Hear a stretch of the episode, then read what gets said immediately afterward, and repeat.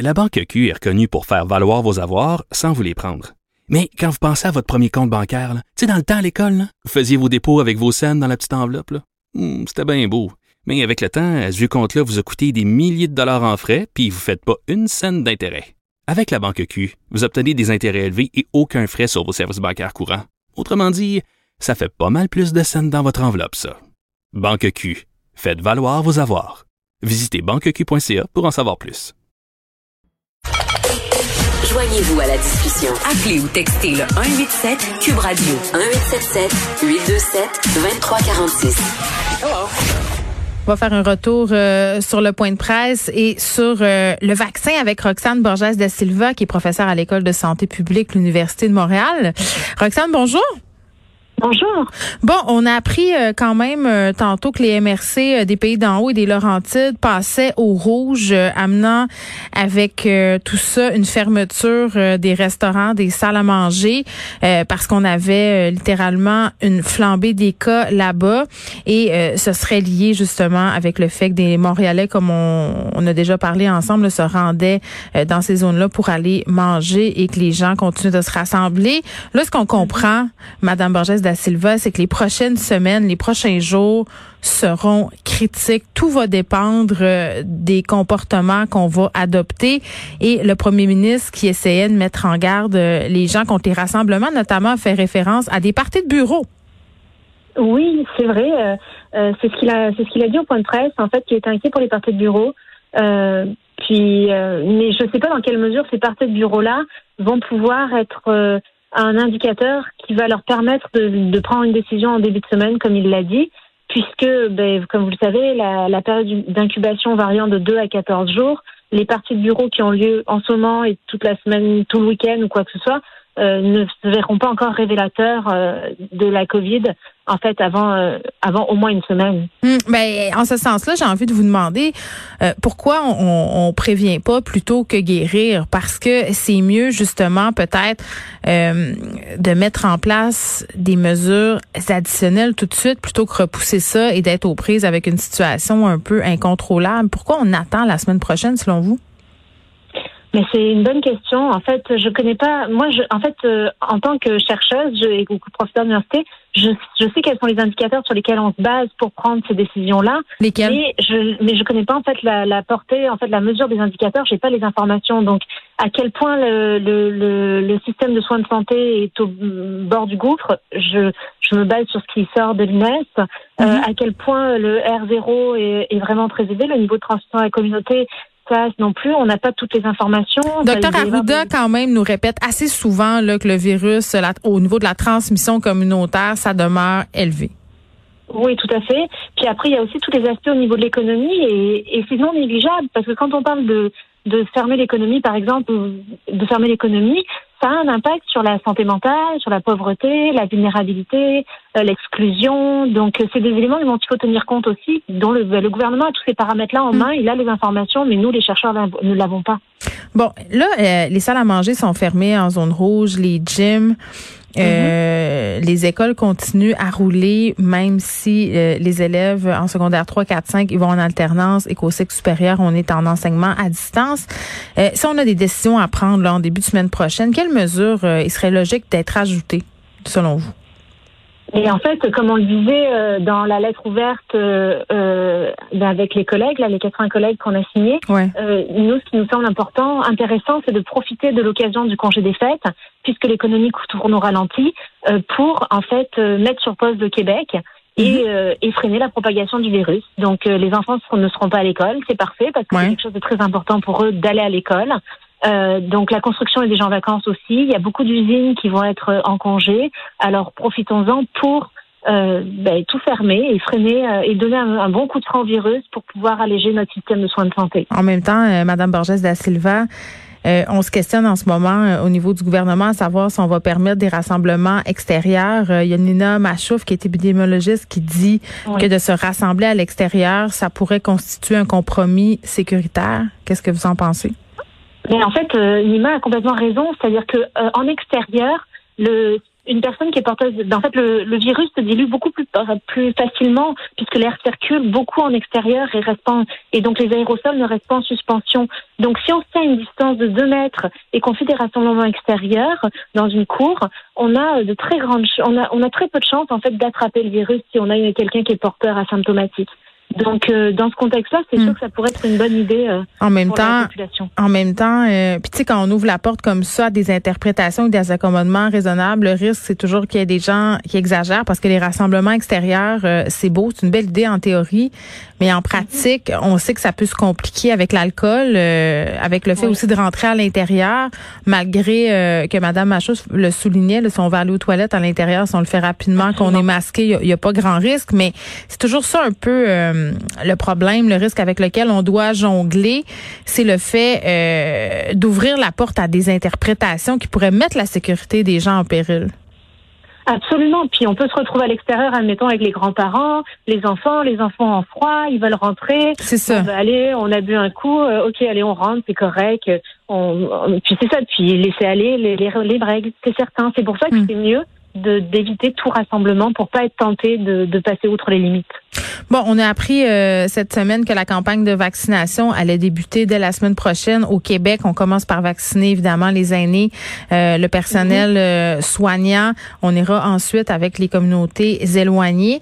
On se pose plusieurs questions par rapport à ce vaccin-là. Je parlais récemment à un professionnel, en fait, à un spécialiste des politiques vaccinales qui me disait qu'on allait peut-être un peu vite avec la distribution de ce vaccin-là. Du moins, ça soulevait des questions. Il y a beaucoup de personnes qui s'inquiètent. Euh, puis je veux juste préciser là, parce que je trouve que c'est important de le faire, Madame euh, Borges de Silva, qu'on n'est pas en train de questionner la pertinence de vacciner les gens. Je pense qu'on s'entend tous pour dire là, que les vaccins euh, c'est une bonne chose en général et dans le cas de la COVID, c'est très très attendu. Donc c'est pas nécessairement euh, qu'il y a des gens qui sont anti-vaccins, euh, quand ces gens-là remettent en question justement la façon dont c'est en train d'arriver, la façon dont on est en train de procéder, euh, la mhm. vitesse avec laquelle euh, ce vaccin-là a été approuvé, c'est normal que ça soulève des questions, non? Oui, absolument. Alors, la première chose qu'il faut savoir, c'est que le vaccin en santé publique est, la, est une des mesures les plus, la plus, qui a été démontrée la plus efficace. Euh, dans toute l'histoire de la santé publique et l'histoire en fait des nations et de, et de la planète. Donc, ça nous a permis d'éradiquer de nombreuses maladies. Euh, Aujourd'hui, dans le contexte de la Covid, euh, le, vaccin a été produit de manière très rapide pour répondre à ce besoin très urgent, ce qui est une très bonne chose pour, ben, ça, pour pouvoir permettre de, de, relaxer un peu toutes ces mesures sanitaires. Mais et donc ce vaccin a été produit dans des conditions rapides mais satisfaisantes et sécuritaire et on a été capable de démontrer que le vaccin est sécuritaire avec les essais cliniques qui ont été faits. Par contre, ce qu'on ne sait pas encore, c'est la portée de son efficacité. Alors, est-ce que le vaccin est efficace? Euh, C'est difficile à savoir. Euh, dans quelle mesure, en fait, le vaccin euh, permet, par exemple, de, de réduire les symptômes? Dans quelle mesure le vaccin permet de réduire la contamination? Dans hmm. quelle mesure, vous voyez, ces éléments-là font qu'on... Oui, mais en même temps, euh, et pardonnez-moi, Madame Borges de Silva, euh, je comprends qu'on a testé en laboratoire les possibles effets négatifs euh, du vaccin, mais je disais José Blanchette ce matin dans le Devoir, qui a interrogé trois experts, et un d'entre eux disait, ce qu'on sait, là, évidemment, c'est qu'en phase 3, il y a eu un minimum d'effets négatifs, comme vous le soulignez, mais on ne sait pas ce que ça va donner sur 3 milliards de personnes. On ne le sait pas encore. Mais vous savez, avec la loi des grands nombres, on est capable quand même de savoir que si ça marche sur 30 000, on a des intervalles de confiance qui font que si ça marche sur 30 000 personnes, il y a de très grandes chances que ça se reproduise en fait de manière identique sur les 6 hmm. milliards de personnes. Mais tu sais, quand c'est nous, quand c'est nous qui avons la complication, quand c'est quelqu'un qui est proche de nous, c'est toujours ça, hein, c'est la loi des probabilités. Puis évidemment, euh, comme avec tous les vaccins, euh, on a plus d'avantages que d'inconvénients à vacciner euh, parce que les risques justement sont minimes. Mais c'est sûr que les risques de complications, c'est ce qui risque de miner davantage la confiance du public envers le vaccin.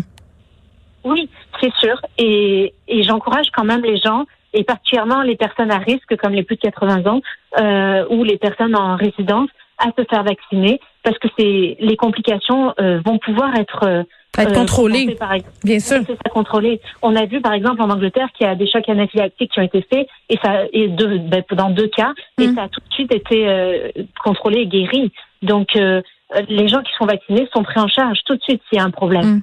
Donc, et par contre, ils vont être protégés contre la, la Covid et ne pas, ne pas en mourir. Quand on entend des experts souligner au niveau de la FDA aux États-Unis, donc l'organisme qui est chargé euh, d'approuver euh, notamment le vaccin, mais tous euh, les médicaments aux États-Unis, quand vous entendez des experts souligner qu'ils ont perdu de la crédibilité dans la course à la COVID parce qu'on a mis beaucoup de pression dans l'optique d'une approbation, puis on pourrait aussi calquer cette question-là ici, parce que moi, la semaine passée, quand j'entendais le gouvernement Legault, puis même au niveau du fédéral, les premiers ministres dire Bon, ben on va commencer à vacciner la semaine prochaine si Santé Canada approuve. Mais on s'entend que c'était un peu dans la poche déjà. Quand on entend des choses comme ça, est-ce que vous trouvez que ça fait perdre la crédibilité à ces organismes-là que sont la FDA et Santé Canada? Mais non, parce qu'en fait, ces organismes-là ont suivi tout le long du processus. Allô? Oui, allez-y. Ah, excusez-moi, je vous entends plus. Euh, ces organismes ont suivi tout le long du processus de Pfizer le, le, en fait, le développement du vaccin. Donc, mhm. en fait, euh, contrairement à des vaccins qui sont développés sur 10 ans, c'est ça, euh, ça qui est important de préciser. On n'a pas procédé comme à l'habitude, là. C'est ça. Donc, en fait, euh, contrairement à des vaccins qui sont développés sur 10 ans que Santé Canada ou la Food and Drug Administration ne suit pas, à ce moment-là, ils arrivent avec ce nouveau vaccin-là, et puis il y a des études qui sont faites par Santé Canada hmm. ou la FDA. Mais dans ce contexte-là, le vaccin été très très suivi par les organismes accréditateurs, accréditeurs comme euh, Santé Canada, et donc euh, le, arrivé au moment de demander l'accréditation, euh, les Santé Canada savait déjà comment ça s'était passé, avait suivi les processus et était capable de de donner euh, un, accord rapidement. Mais vous voyez, Madame Borges de Silva, c'est ce que je trouve euh, pertinent euh, dans le fait de vous avoir posé ces questions-là. Ce sont des questions qui sont légitimes, je trouve, de poser, qui inquiètent la population. Puis en même temps, quand on, on obtient les réponses, on est rassuré.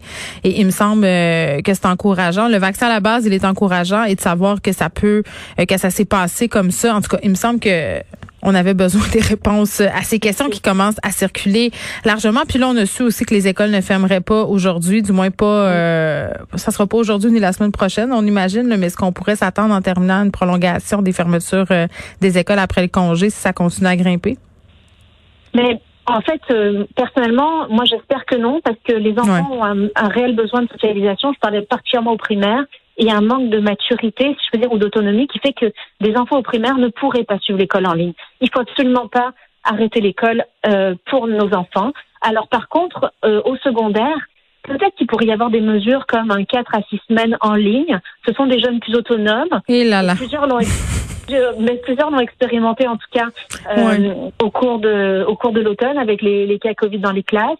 Donc ça pourrait être une mesure temporaire pour freiner la propagation si jamais on avait des éclosions euh, qui continuaient dans les écoles. Mais par contre, au primaire ou dans les écoles où qui reçoivent des enfants à défi, c'est pas quelque chose que je recommanderais. C'est important de maintenir nos enfants à l'école. Très bien, Roxane Borges de Silva. Merci, Madame de Silva, qui est professeure à l'école de santé publique de l'Université de Montréal.